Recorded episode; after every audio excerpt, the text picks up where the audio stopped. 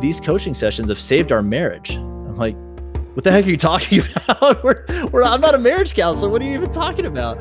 And they said that they said that forcing themselves to sit down and have a conversation about money forced them to confront the things that they had not wanted to previously talk about. And when I thought about it, it just seemed so obvious after they said it out loud. It's like, well, of course. I mean, if you agree on if you agree on everything in your budget, by extension, you have to agree on what you're spending your money on, which means that you agree on where you want to live, what kind of lifestyle you want to have, how much you want to save for retirement, where you want to send your kids to school, what you want to drive, what your attitude is about debt, how often you're going out to eat, what you're, you know, you you have to agree on everything if you're going to make the money work. It's impossible to do one without the other. And so just the act of getting people to budget together, just the act of getting people to sit down and just have a conversation about what the future looks like. Hello and hola, friends. Welcome to the Medicine, Marriage, and Money podcast, the only podcast for dual physician couples who want to achieve marital interdependence and financial freedom together. In this podcast, you will learn how to show up as the best version of yourself so that you can love intentionally and build a stronger and more financially savvy relationship with your spouse.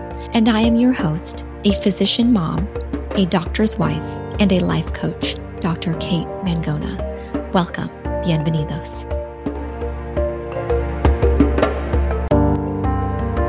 We get into the show, here's a quick message from MR Insurance, a small business that helps physicians with their disability insurance needs. Michael L. Relvas is a CFP professional and insurance agent committed to helping physicians nationwide with their term life and disability insurance needs. He provides an objective, transparent, and education focused process that aims to help physicians make more prudent decisions and avoid overcomplicating things. He exclusively offers own occupation disability insurance policies for residents fellows, and attending physicians. We know he'd be happy to help you with whatever your needs are. You can find Michael at drpodcastnetwork.com forward slash MR Insurance or contact him at 800 817 4522. Please help me welcome our guest on today's show of Medicine, Marriage, and Money, Dr. Brent Lacey. Dr. Brent is a gastroenterologist who is passionate about helping physicians succeed with business and personal finance. As a physician, he understands how overwhelming it can be to step out of clinical training and into a career, and he has seen firsthand the lack of education on how to run a practice and manage finances. He has coached hundreds of families to succeed in eliminating debt and has spoken to physician groups around the country on topics related to business and personal finance. That's also why he founded the Scope of Practice website. His goal is to help physicians learn how to manage their businesses and successfully master their personal finances. Yay, thanks for coming, Dr. Lacey. Oh, thanks for having me. This is going to be fun. And of course, we know each other through the Doctor Podcast Network when I first started listening to your show. So nice to have a fellow Doctor Podcast member on my show. Yeah, absolutely. And uh, it's it's been really great to get to you know share in that community. So if anybody's listening, if you haven't heard about it, go check it out because we've got a lot of really great shows that are part of the network now. Mm-hmm. Well, first, okay, first tell me, uh, tell us a little bit about you. Stuff we I didn't cover in your intro. Maybe like what you're doing now, where you live, if you're married, have kids, that kind of thing. Well, as we're recording this, I'm actually not too far from you. So we're uh, we're both in Dallas, Texas, and right now we are staying in an Airbnb while our house is being built. Is taking forever. I think it's going to end up being one of those things like like my fellowship. It's you know I'm glad to have gone through it, and I never ever want to do it again. And I think that's where we'll end up in six months. But right now we're just kind of frustrated it's going so slow. But I'm a gastroenterologist, still practicing full time and my wife's a pediatrician and but right now doing the stay-at-home mom thing taking a break for a bit we met in medical school and then i went off to the i went off and did all my training in the navy and she came with me but she did all of her training on the civilian side so uh, we've been bopping around the country for the last 15 years with the military which uh, has been a lot of fun but we just got out last summer and started or uh, joined a private practice group here in Dallas. And so now I've been doing that for the last about five months or so, which has been awesome. It's hard to leave all our friends in the military, of course, but I mean the the new practice has just been fabulous. Wow. Okay, so where did you come from right before Dallas? Well, so right before Dallas, we were in Jacksonville, North Carolina, which if you've never heard of it, it's because you're not in the Marines. So, which is most of the country. But it's this little tiny town and on the very eastern coast of North Carolina, about an hour north of Wilmington, about two hours east of Raleigh, which is to say in the middle of nowhere. so but it was but it was great. It's basically uh it's basically the the big marine base for the East Coast. So everyone comes out of boot camp at Parris Island and their next stop is Camp Lejeune. So that's where we just came from. And before that, we were with all the Flyboys down in Pensacola, and before that, we were uh, out in San Diego for six years. So it's we've been coast to coast. Oh wow, San Diego to Dallas. How how do you guys you miss San Diego? You know, we miss we miss the weather, and I San Diego is a town that I like to visit, but you know, as much as as beautiful a town as it is, as much as I love being there, as much as we enjoyed our time, I am over the traffic, and so we're we are over California traffic. So love you, love you guys in California, but I am I'm done with that. Okay, well, it's so it's so nice to have you in Dallas. We'll definitely have to meet up sometime now that well, Victor and I are both vaccinated. Are you guys both vaccinated? Yeah, I just got just got my second three or four weeks ago. So Catherine's still waiting on hers. So she's she's still one because she's not practicing at the moment. So she's actually not a one A right now. Got it. Okay. Well, take us back. Take us back to that moment when you guys first met. What was that like? So I wish Catherine was here. She tells the story actually, I think, better than me. She always makes me sound better than I am. But we actually met in medical school. So I was a year ahead of her. And at the, I guess it was about, it would have been, well, it was March. As a matter of fact, it was March of my first year of med school. And she had been accepted to med school. And so as the as the incoming second years, what we did is we decided to host I think we called it a second look weekend for the incoming first years. Cause you know how it is when you go through your interviews, you know, you have, you know, 8, 10, 12 interviews in the fall and, you know, it's, you're just running back and forth to get the basic tour. Let's go see the anatomy lab and which is super unhelpful. And then, you know, you're, you're, you maybe see the classrooms or something, but you don't get to see very much or talk to people. So we brought everyone back and let everyone, you know, meet all the, all the second years and, you know we had a, a, mingling time to for people to get and see what the different student interest groups were and we took people around the local area to show people different apartments where most of the med students lived. It was great. And so for that friday we had at lunch we had all these tables set up out in the plaza and uh, had all these different student interest groups. And so i was out there you know talking about the the military scholarships hpsp programs. And so so i'm just out there just basically shilling for the navy. And then so catherine comes walking up and you know she has utterly no interest in the navy whatsoever. I was like oh and she's with one of her friends like oh hello ladies. Would you guys like to hear about the military? They're like why yes we would. That would be wonderful. I was with utterly no interest at all but she's the way she tells it is like there was this handsome guy and i had to go see him. So anyway so we chatted for a while and i was telling about it and so she asked me how did i get into the navy? And you know i told her that you know i felt god calling me to it and you know we talked about we talked about our faith for a bit and i invited her to come to church whenever she came back for the fall and so you know she you know she and her friend left and that was one of a couple hundred interactions that i had that day. And i was not smart enough to commit that to memory. It was just sort of like i'm helping a first year you know that was my thought. But at that moment she felt like that was a really defining moment. So she goes back to college. She her roommate is her twin sister. And eileen asked so how was it? How was your weekend? She said it was fabulous. I met the man i'm going to marry. His name is brent lacey. He's in the navy and he's back in san antonio and so that whole summer, that was like she and her sister and her parents talked about that. Like we met Brent Lacey and he's gonna he's waiting for me and he's I'm gonna marry him someday. And so then the first week of the new year, it's July, it's end of July, and the second years had a whole bunch of you know social events set up for the first years. And so the one of the days we were at a minor league baseball game and it was it was super fun. We had you know we had these blankets out on the on the on the lawn and you know out in the center field. And so everyone's just kind of mingling. And then so I went out there with one of my buddies and and then Catherine comes walking up and I didn't remember her specifically, but you know, she of course had this incredible recollection of this memory. It was such a defining event. So she came over to sit and talk to me and we just we just hit it off. I mean, it was I mean, I guess you could say it was love at first sight, but I mean, it was for sure infatuation at first sight.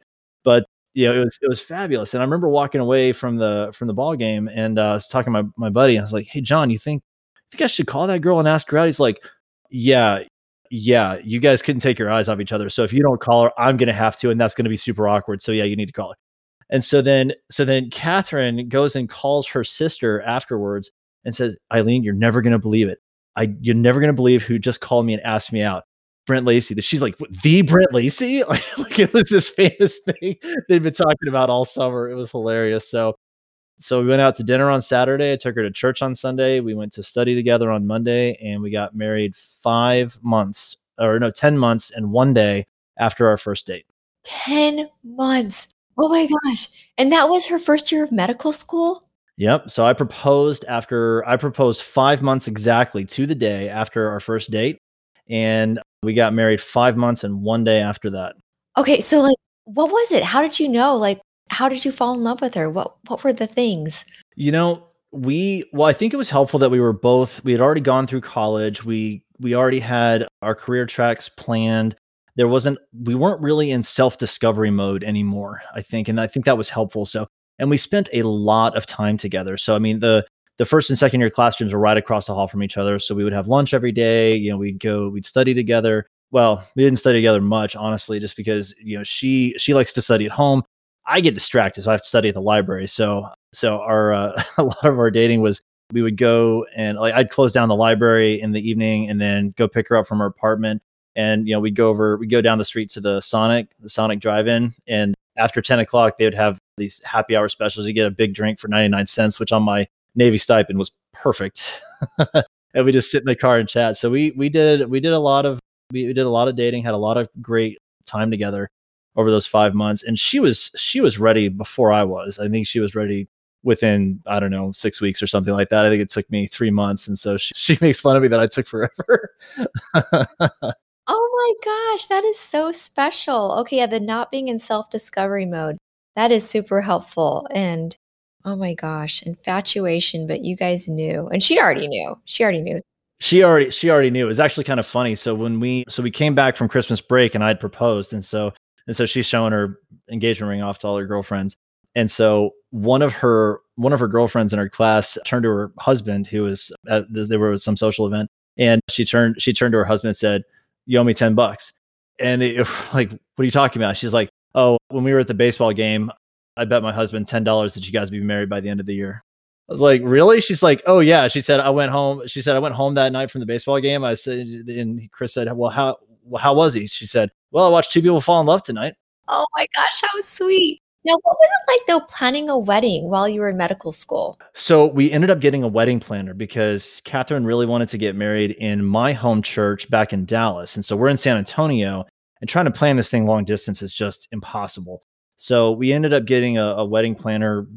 We were on a really tight budget with everything, but that was totally that totally saved us. It was the only way we could do it. And so anytime there was a decision to make, she would send us, you know, like cakes. She'd send us or, or like wedding invitations or whatever. She'd send us three options and say pick one. And we're like, great. Don't give me 25. Just give me three options and I'll just pick from there. So those that was tremendously helpful. And my my family's up here in Dallas, so my mom and my sister were helpful in you know finding places and that sort of thing. So so it was uh, that was helpful. Oh my gosh, yeah, because I because we planned our wedding while we were in residency, and at first I thought you were supposed to have it like in the girls' hometown. So I was trying to plan it in Kansas City, and then I was and we didn't have we were decided we should we didn't have a wedding planner because we were in residency. Which looking back, I mean we should probably I mean you were in medical school and you decided it would save you guys stress, right? We were in residency and then after a month or two of planning it in Kansas City, I decided, no, no, no, we're going to do it in Detroit, where I met you, your hometown, where all of our current friends are. And I think Victor didn't talk to me for like a day or two because he had planned, like he was our wedding planner. he had planned every, started planning everything for Kansas City. So yeah, yeah, definitely smart move with the wedding planner. yeah, it was it was definitely worthwhile. So the the hardest part was was that we really wanted to get married before I was going to start any of my rotations, which was which was, and we wanted to have time for you know honeymoon and that sort of thing. So my our la- so we had two weeks of final exams at the end of April, and then on May first, I basically checked myself into the library and studied for 22 days straight for step one. And then I took step one on the 23rd, And then my brother picked me up in San Antonio and drove me back to Dallas, and we got married on the 26th. It was a crazy month. Okay, and so how many years have you been married? This May will be 14. 14. Okay. And it was infatuation, love at first sight.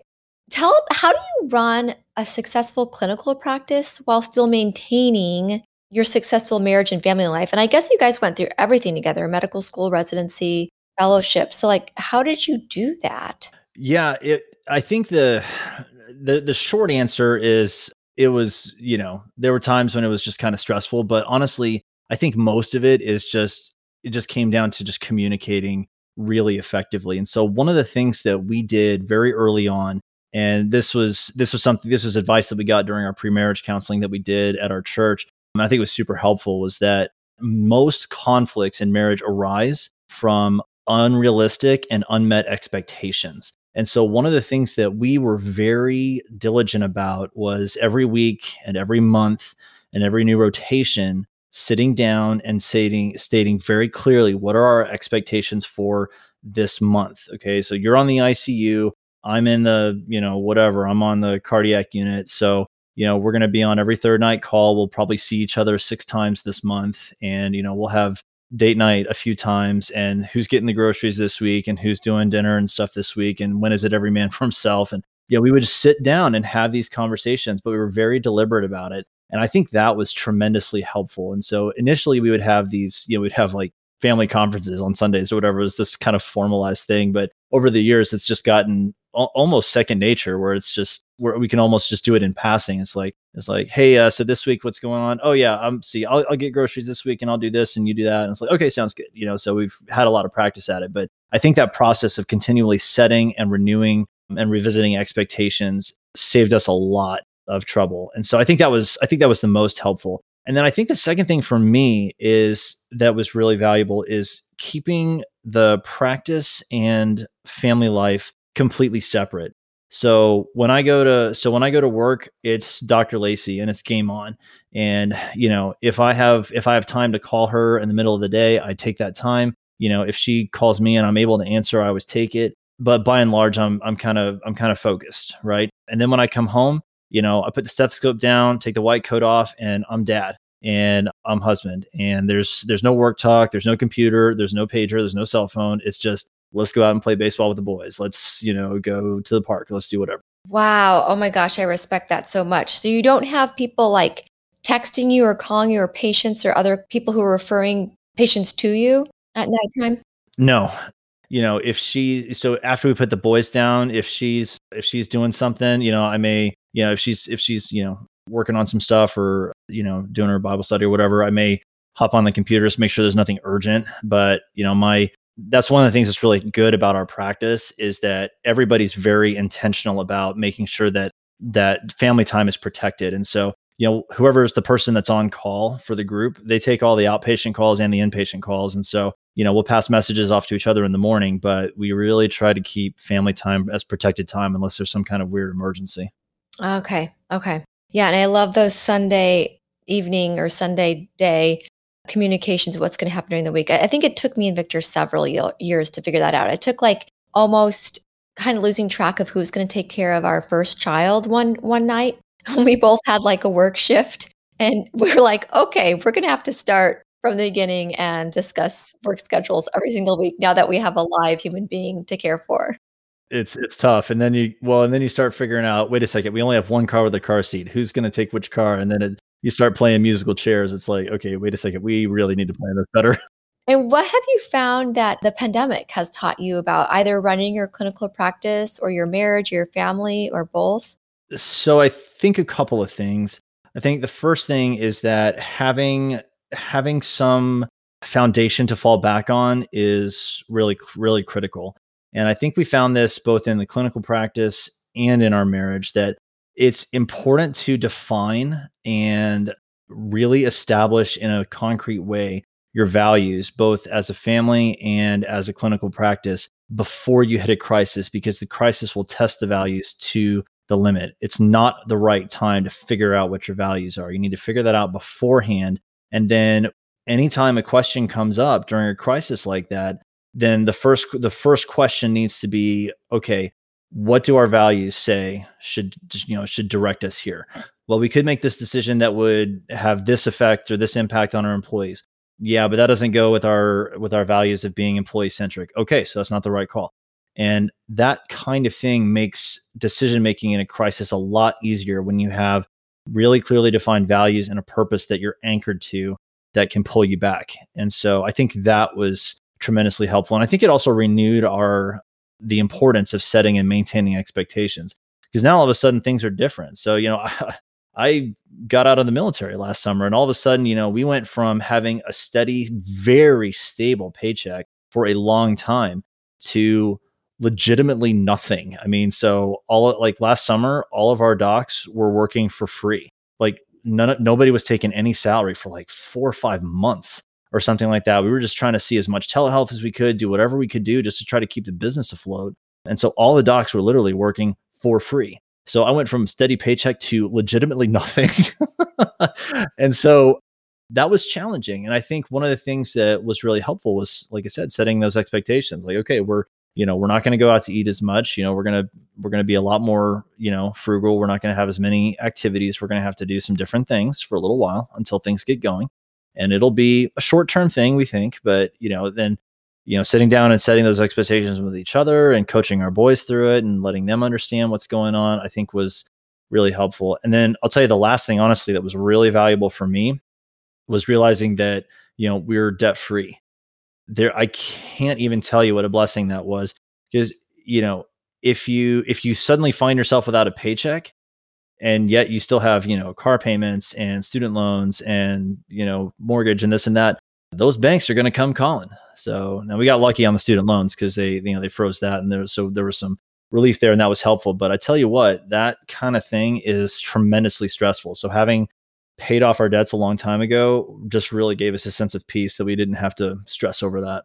Right. I mean a lot of people don't understand what what people are so excited about financial independence like oh i love my job. I'm going to do it you know every day for the rest of my life. But yeah then covid happens. Yeah under things you never thought would happen and as you know physicians filing for unemployment benefits like wait what? But yeah i think the thing that the pandemic taught us is that financial security is an illusion. It's never more secure than the next paycheck. So what was it that your practice you guys weren't able to take a paycheck home? Was it you weren't being you weren't able to see enough patients? Or what exactly was it for your practice so the state of Texas shut everybody down, and so you know we weren't able to do we weren't able to do hardly any procedures except for basically emergencies. So that that cut off that cut off the you know procedure wing of the uh, the business. And then you know th- this is back in the early days of uh, April, May, June. They completely shut down all indoor gatherings, and so we weren't able to see hardly anybody in person again unless it was an extreme emergency. We went to 100% telehealth almost and you know we were trying to learn how to navigate that and there was lots and lots of people that weren't really ready for it or weren't really used to it and we're trying to convert people over and some people didn't you know were, were kind of leery of it. And of course telehealth doesn't reimburse as well anyway so you know i mean the the company's revenue dropped tremendously. And so the docs we you know we they basically all voted and said yeah we want to keep the business afloat. We want to pay our employees and so we're going to have to go kind of Spartan with it for a little while. So we're not going to take a paycheck until we can start getting everybody back up and running. And so that's what they did. And that's what I mean by, you know, by establishing your values ahead of time. So, because if they had said, well, this is a great opportunity for us to cash in some bonuses, and then you're, you know, firing people and furloughing people, it's like, what kind of message is that sending to your people? And so, and, you know, this is not to say that you know people who did it differently necessarily did anything wrong but that was just something that we felt was really important for our practice. And that's one of the reasons why, why i'm so excited i got to join these guys. They're just and gals just wonderful people. That no that's awesome. I mean i've heard i actually have heard that from a very good several very good friends here in dallas some some gi doctors who just were worried about what they were going to do every month.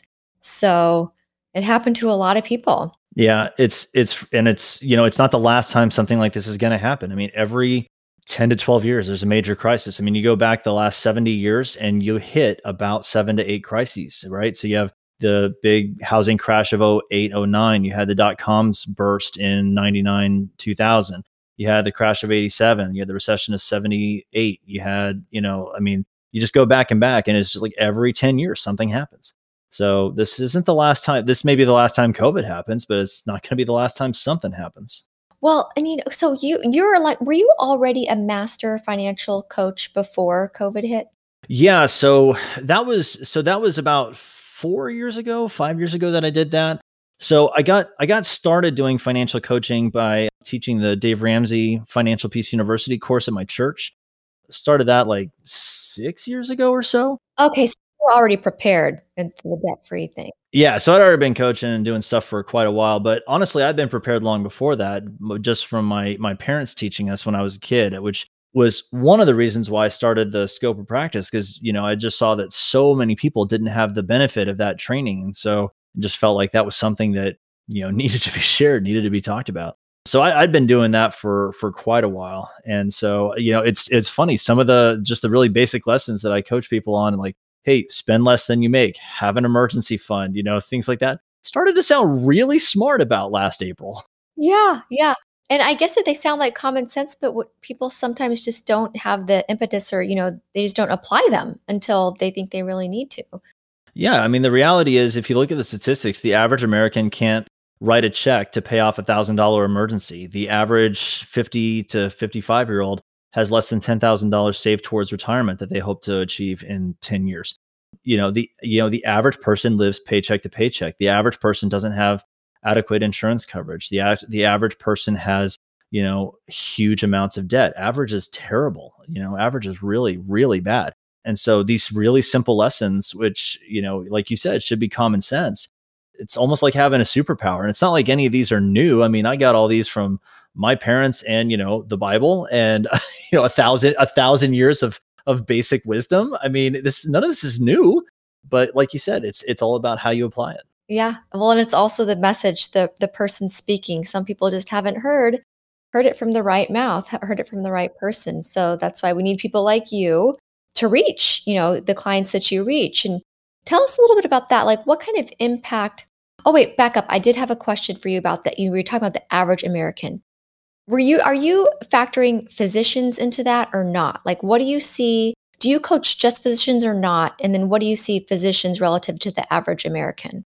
This is a great question. So yeah, I mean, my the website is mostly geared towards healthcare professionals and then physicians as in, in, you know specifically but no i mean i coach people from you know from all socioeconomic statuses so you know we've got i've coached ladies at church that are you know retired and they're living on social security which is least as of a year ago was like $13300 a year something like that i mean it's it's it's awful it's terrible so, note to self, people do not rely on the government to take care of you in retirement. That is a bad financial strategy. But that all the way up to, you know, yeah, people who are, you know, dermatologists making six, seven hundred thousand dollars a year. And the thing that's really fascinating, Kate, that I absolutely cracks me up every time I think about it, is that is that physicians, eh, you know, someone who's making a half a million dollars a year and someone who's making the, you know, the average median, like the median income in the states, which is now fifty two thousand dollars a year, household income, that's the median the only thing that's different about physicians who make a half million dollars a year is that we do the same dumb stuff, but with more zeros on the end of it. I mean, that's the that's the only difference. It's all the same stuff. It's spending more than we make. It's it's having a lifestyle that we can't afford. It's not having an emergency fund. It's failing to get adequate insurance coverage. It's all the basics. It's it's nothing. There's nothing new under the sun. It's absolutely fascinating. Wow. Okay. I didn't realize it was 50. I thought it was like 54, but it's actually and let, maybe it's gone down since I checked. It may it may have gone up. So I'm quoting 2019, I think, statistics there. Okay, I have no idea. I, I, mine mine is old too. But what? Okay, tell me about how your clients. What are the results your clients get? Like, how do you actually make an impact when you work with them? Okay, so here's something really interesting, and I think you'll appreciate this, just given that the podcast is medicine, marriage, and money.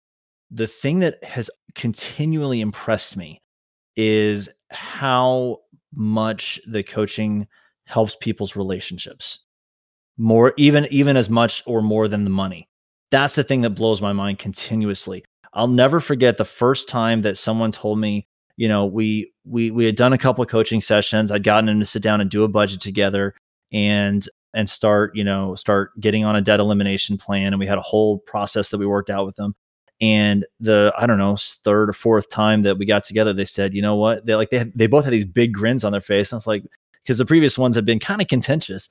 And so I was like, what's what's going on? What's so funny? And they're like, well, we just wanted to tell you thank you. I was like, for you're welcome. I mean, but for what? She's like, well, these coaching sessions have saved our marriage. I'm like, what the heck are you talking about? we're, we're, I'm not a marriage counselor. What are you even talking about? And they said that they said that forcing themselves to sit down and have a conversation about money forced them to confront the things that they had not wanted to previously talk about.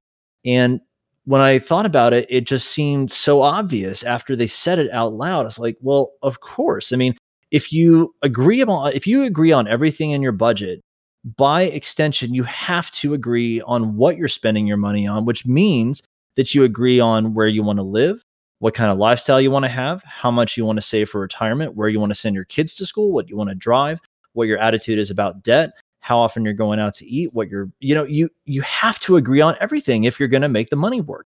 It's impossible to do one without the other. And so just the act of getting people to budget together, just the act of getting people to sit down and just have a conversation about what the future looks like. And I call it dreaming in high definition. So what is specifically not I want to retire well off. You know, it's like, okay, no, tell me about the little Italian villa in the countryside that you want to retire to. You know, tell me about the beach house that you want to buy. Tell me about the cars that you want to drive. Tell me about the trips that you want to take. Like dream in high definition. Have something that you're working towards and and use that as motivation to fuel you. And so that's the thing that's amazing to me is that is that as people get their money on track and it gives them financial security and eventually financial independence, their their marriage is stronger, their their family is is more together as a unit. They have a healthier relationship, they have a better outlook on life. I mean, people's depression tends to go down as as financial peace goes up. It's it's amazing. I think that that impact has been the thing that's been the most surprising and the most gratifying over the years. Wow. Yes, because you save people's marriages, relationships. And who would thought, you know, like, I mean, but you're right. Money does touch almost, well, pretty much every aspect of your life. I mean, you know, I have several friends who, or I, I feel like I find this a lot in physicians and especially in an academic institution like where I work.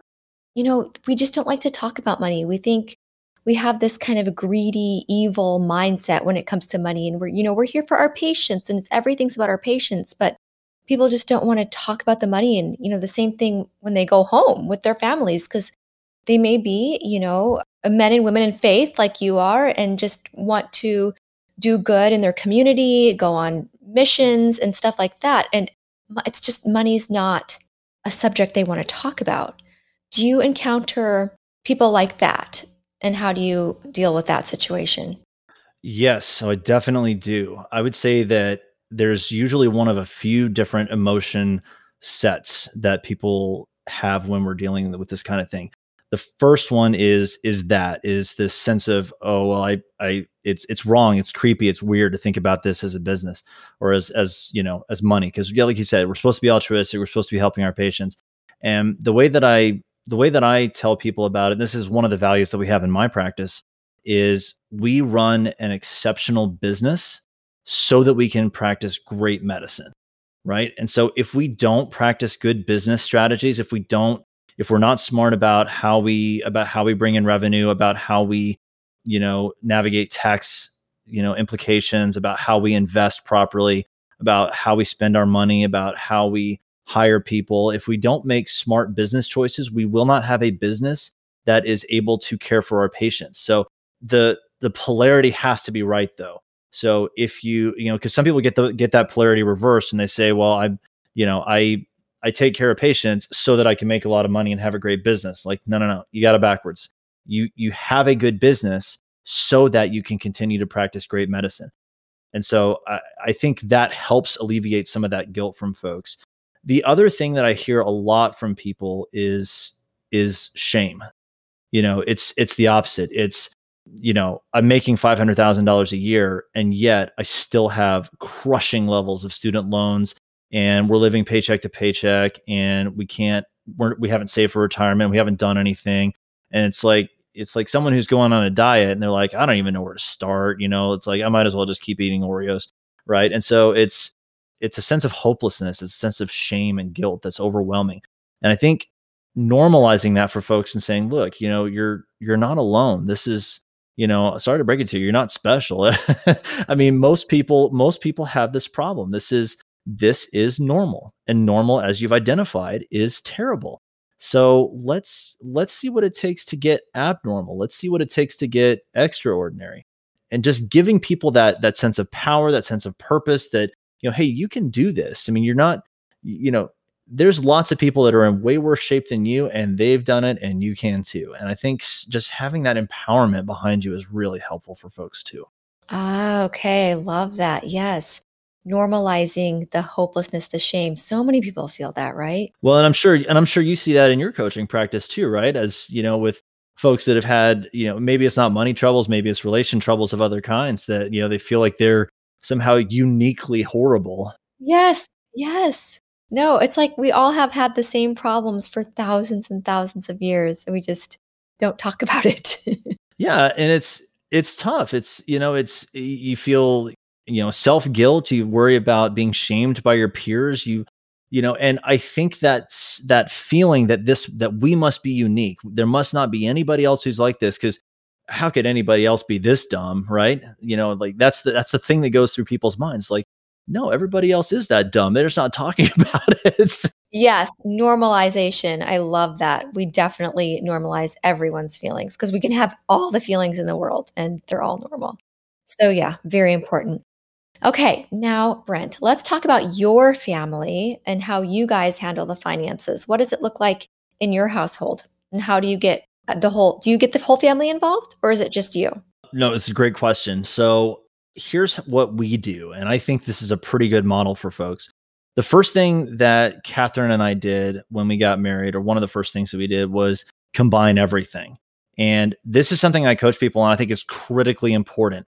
You need to have everything be together. You need joint checking accounts, you need joint, you know, joint names on the mortgage, you need you know it's it's you know it's not your money and my money it's our money. It's not your debt and my debt it's our debt. So when we got married i was on navy scholarship i had no student loans and catherine had student loans. And so now we get married and now we have student loans. So i will say that i've been tracking my net worth for a long time and it was in the black but not by you know a whole lot and it was depressing to just watch that line absolutely plummet.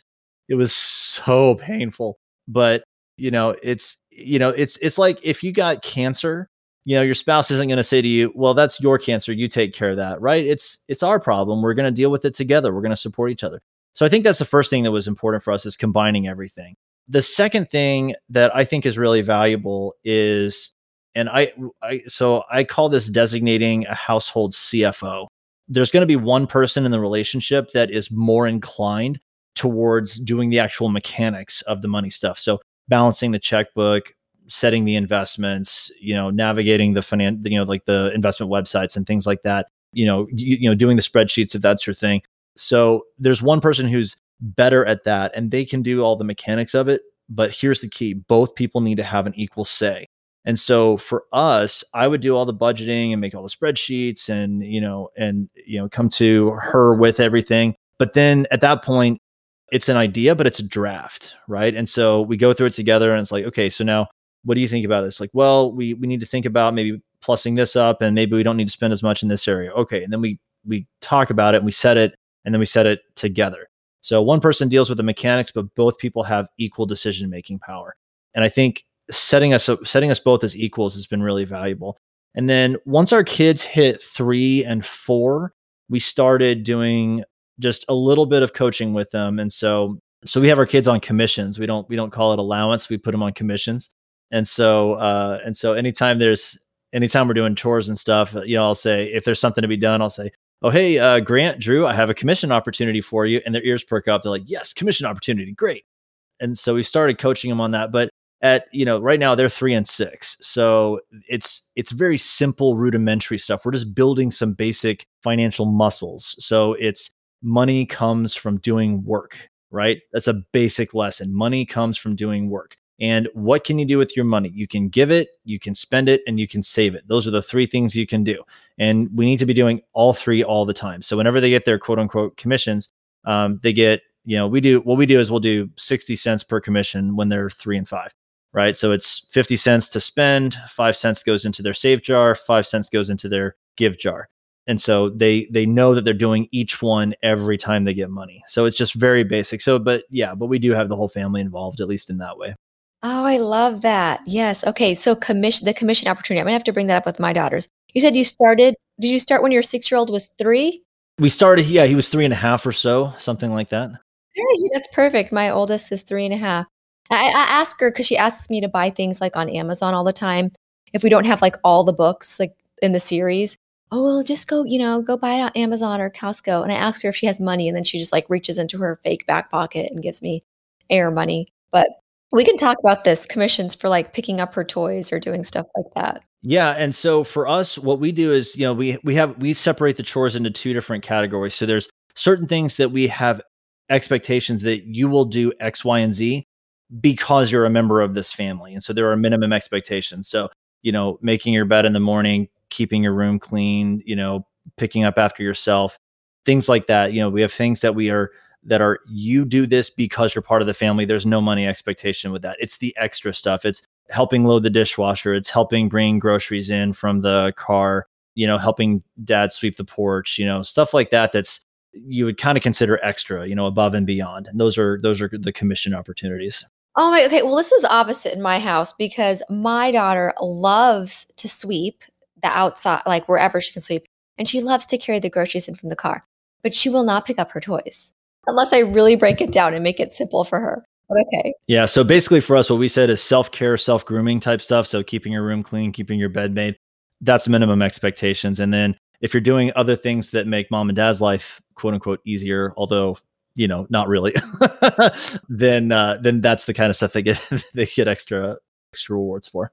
Okay, I love it. Okay. But yeah, they've been they've been able to save up and buy a lot of stuff, and it's it's been it's really generated some interesting conversations. You know, so they'll they'll have money burning their hole burn a hole in their pocket about something, and they'll say, "I really want to spend my money on this." I'm like, okay, but if you spend your commissions on this, you remember you expressed interest in this other thing, and then you'll it'll take you another three weeks to be able to save up for it. Oh yeah, okay, maybe I'll wait. You know, and so it just gives us opportunities to have some of these conversations, or you know, if we say if they say, well you know, I really want this. Like, okay, well, would you like me to find some work opportunities for you to make some commissions? Like, yes. Can we do five tonight? like, and then they start, they really start getting into it. it. Becomes almost like a game. Okay, so do they see the money, the actual like paper or coin money going into something? Yeah. So what we do is we have we have mason jars. So we have a, a and I think having it in a a clear container of some kind, it helps them watch them as the money kind of stacks up. And so what we'll do is we have we have jars that have dimes and nickels and quarters in them. And so if they if they earn a commission for something, you know, I get a couple quarters, couple nickels, and then they can go over and each one of them has their own set of jars that are theirs that are labeled give, save, and spend. And they have to actually go and put the money into the jars themselves. And so again, it's it's building those it's it's building those muscles, it's building that muscle memory. It's I just did work, I get money, I put some in give, some in save, some in spend. And they do that over and over and over again. And that repetition is what's driving the coaching for them. Okay, I love it. Okay, give, save, and spend. And then what about you? What's the smartest financial decision you've ever made in your life, Brent? I would say, you know, it, it, there's a lot of ways you could answer that. I think that would be really interesting. I think combining everything when I got married was probably the the smartest financial decision that I can think of. I I know way too many couples and I've coached way too many couples that you know one of them one of them has money over here the other one has money over there and it's like okay well i pay the rent and she pays the utilities and we and i pay the food this month and she pays the food next month and it's tense it's weird and Catherine and I just never had that and so I think I think having everything combined was probably the smartest thing we ever did. Yeah, and I can imagine like when you're like, oh, I pay the groceries this month and you pay next month. Like, what if you spend more? I don't know. Yeah, things might get a little bit weird. I mean, they become massively complicated. And the banking part of finance for a family finance should be the simplest thing. You know, the hard decision is do we send our kids to private school or public school? Where do we live? What kind of car do we drive?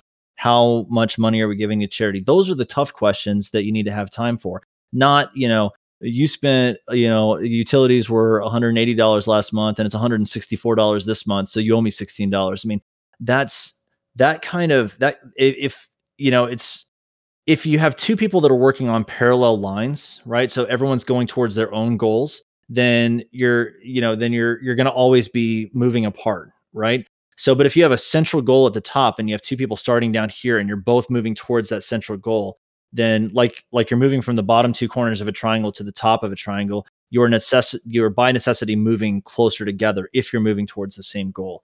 And and I think that that's just really really important. Yeah. Well, you bring up another great question. How much do we give to charity? How much do we decide to give to charity? I've had couples ask me that before, like maybe one of the person is the, a physician and the other one is not a physician and so they have vastly different ideas of how much is appropriate to give to charity. Does that ever pop up for you? Yeah. Okay. So I'll give you an example from the last month, actually. I was coaching a couple that uh, I won't say their names, but they were they were trying to decide how to allocate money to give to one of the spouse's family members. So there was one of the spouse's parents were not doing they were they were just not as very well off and so you know trying to figure out how much money they wanted to give him. The you know the one whose parents it was wanted to give them a lot and the other one was like eh, not so much. But one of the things that i think was was really interesting is that once they started talking about why they wanted to do different things i think they started to realize okay we've never sat down and actually explained to each other the reasons behind our goals. And once they started to understand the heart behind their thoughts then they started to figure out how to come together. And i think that was kind of a light bulb moment for them. But but yeah, I definitely do see that. And it's not just on giving charity. I mean, almost every almost every financial decision that you make, the two of you are going to have different ideas. So I'll give you another example from my own life. So when Catherine and I were first married, her sister decided to become a full-time missionary. And so she is a full-time missionary in Mexico. And Catherine really wanted to support her financially and so and it was really important to her. And so she came she came to me and said i really want to be sending her you know some some support every month. And she was she was already she'd already decided in her head this is what we're doing and she had made the made the call and she was excited about it and she was emotionally invested in it. And i'm sitting here thinking about the budget and going where the heck am i going to pull that from? You know? And so and so she's telling me why it's important and i'm trying to explain to her how it's going to be a challenge and we just we just weren't clicking. And so once we started to kind of discuss, okay, this is what I'm worried about. Here's what I'm worried about. Here's what I'm interested in. Here's what I'm interested in. Then we were able to come to a compromise on that. And so, and that's again part of that setting and renewing expectations that we talked about at the beginning. That you know, you just have to start having some of these conversations, but you're going to have different expectations on every single financial decision that you make, most likely. And so you just got to get, just got to accept that and decide, okay, they're going to be different and so we got to figure out how to come together. Yeah talk about it. Figure out what what's the underlying want to need and desire. Yeah exactly. And if you can do that with love and if you can do that with patience for the other and you know really seek to come to an understanding and not just be standing your ground all the time then yeah it'll work out. Okay well i have one last question for you before you give us any big take home points or advice what is your definition of marital interdependence? So I would say that marital interdependence would be when both spouses are more focused on serving the needs of the other than they are on meeting their own goals. And if both so if if I care more about my wife's goals than I care about my own and she cares more about my goals than she does about hers, then it tends to foster a selflessness and a relational unity that is going to tend to work out pretty well in the long run. But if both per- people are focused on their own goals and their own interests, then you'll be constantly in a tug of war trying to get what's yours.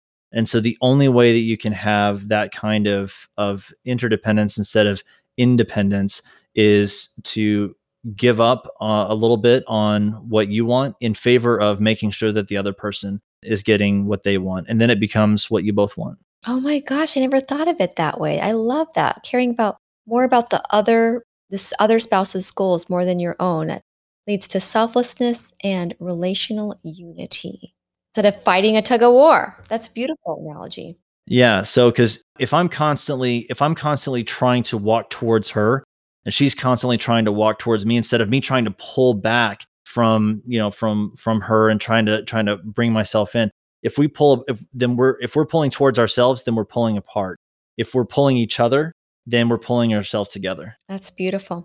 Well, Brent, is there anything else you want to wrap up with? Any big take home points? Something you maybe you've already said or haven't said or want to emphasize before you tell us where we can find you?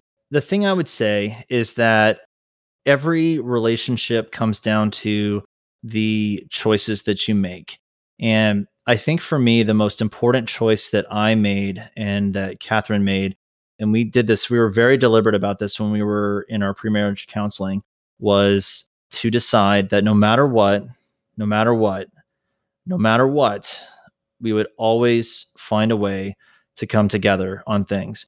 And whether that meant we needed to take some time to separate for a, an hour or two and kind of think about things and then come back together or whether it was just you know learning to communicate with each other we just decided that no matter what we were always going to continue to work on our relationship and continue to do better each day 5% better 10% better all the time. It was just never going to be a question of you know are we going to give this up? Are we going to you know are we going to not is this not going to work? It's just we are just going to figure out a way to just make it work.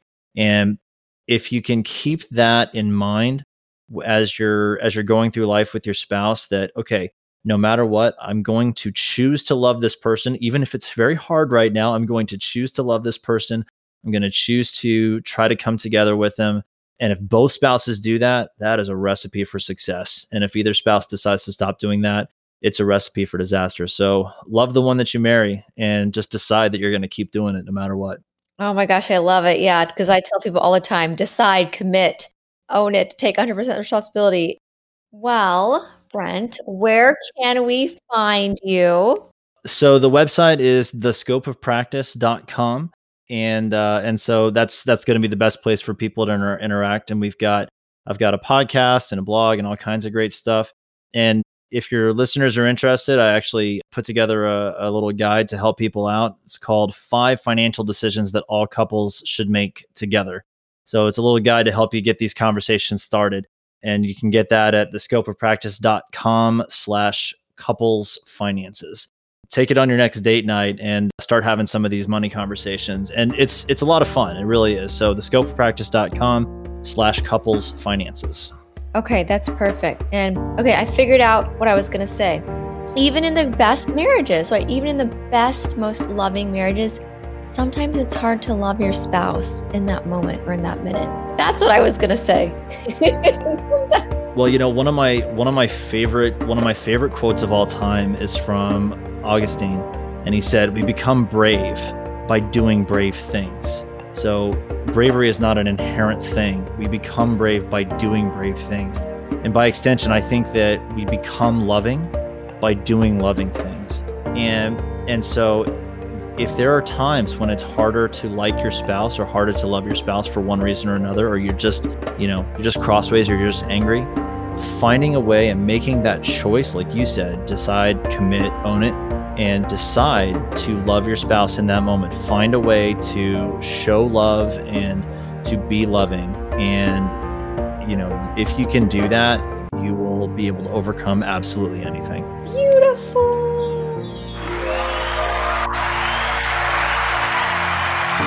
Thank you so much for coming on my show. oh it's my pleasure. Thank you so much for having me Before we end, don't forget to reach out to MR Insurance Consultants, where their goal is to assist physicians in obtaining the most comprehensive coverage available to fit their unique situation. Reach out for both excellent and quality service at drpodcastnetwork.com forward slash MR Insurance.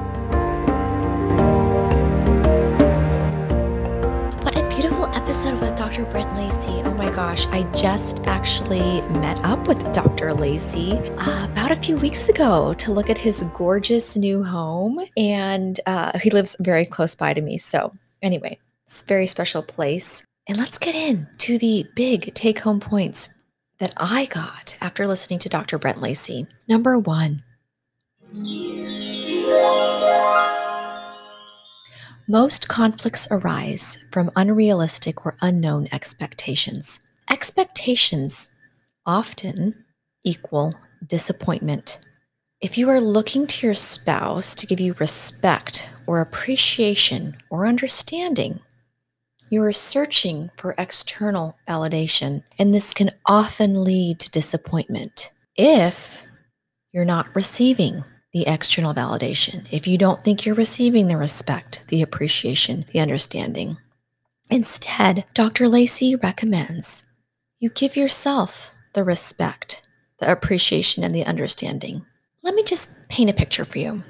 You get home from work, you're exhausted. The hampers are full of dirty laundry. The trash cans are overflowing with dirty banana peels and eggshells. The dishes are stacked up in the sink. The kids are hungry. You're waiting for your spouse to tell you that they're going to do all your chores. Go put your feet up, take a bubble bath. You just got home from a long day at work.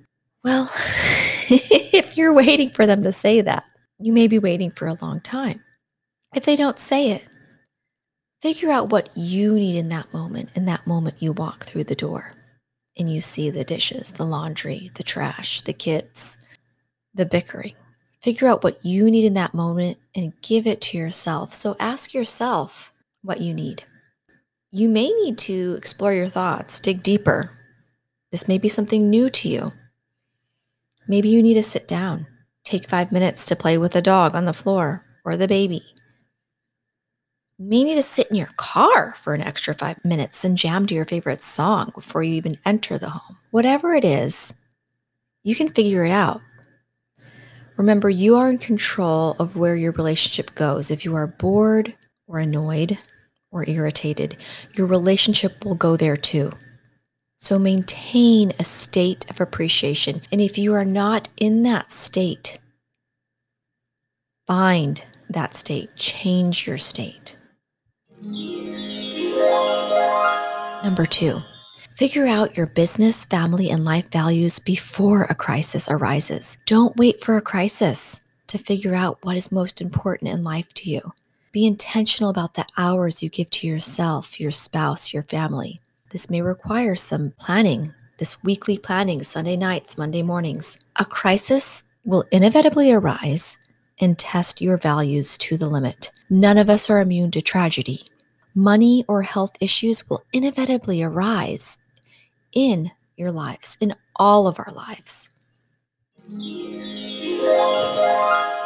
caring more about your spouse's goals than your own fosters selflessness and relational unity. I don't mean that you always place your spouse's goals first. You certainly want to place your goals right up there with them. But if you're focusing on your spouse, if you're truly in love, if you're truly a team and you truly want what's best for your relationship, you're going to care about your spouse's goals even more than your own because you want their happiness. You want to shower them with love. You want to come at this relationship from a place of love as opposed to playing a tug of war. If you both do this and allow each other to be the ultimate expression of oneself, your relationship will flourish. Then it becomes what you both want, constantly trying to walk towards each other instead of away from each other. And the last bonus take home point if you run a business of any kind, medical or non, just remember we run an exceptional business, meaning the financial side, so that we can take care of people. We can either practice good medicine or give good service, whatever industry we are in. The ultimate goal as a physician is to practice good medicine. I'm sure we would all agree so, behind that, to prop that up, to support that, we need an exceptionally run business. And that is it, my friends. I just want to add that Dr. Lacey actually just just started a new online course. I didn't even time it this way. I don't know how this happens. I feel like it's just divine intervention. He just started officially launching June 14th, today, Monday, the day this podcast comes out, an online course called Residency Proof Your Marriage. Now, if you listen to Brent Lacey at, uh, during this podcast, you know he's an exceptionally great speaker. He has so many good points about marriage, relationships, finances. This is going to be an amazing course. He has been working on this, he told me, since last summer. and he's finally ready for the beta version launch. There are six modules covering a variety of critical marriage topics like communication, parenting, finances, conflict management, more. Sounds kind of like the things that I talk about when I did my group coaching.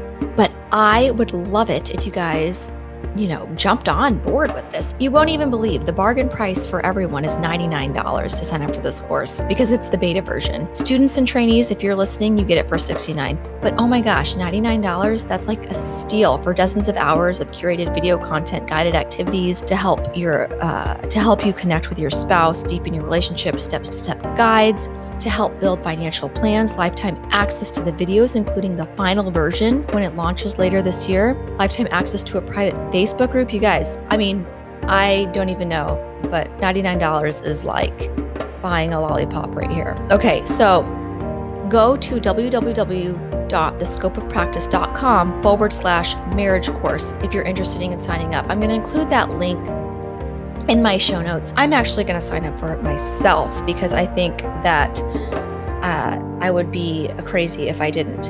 And I'm just throwing all that in there. Uh, I just can't believe the timing.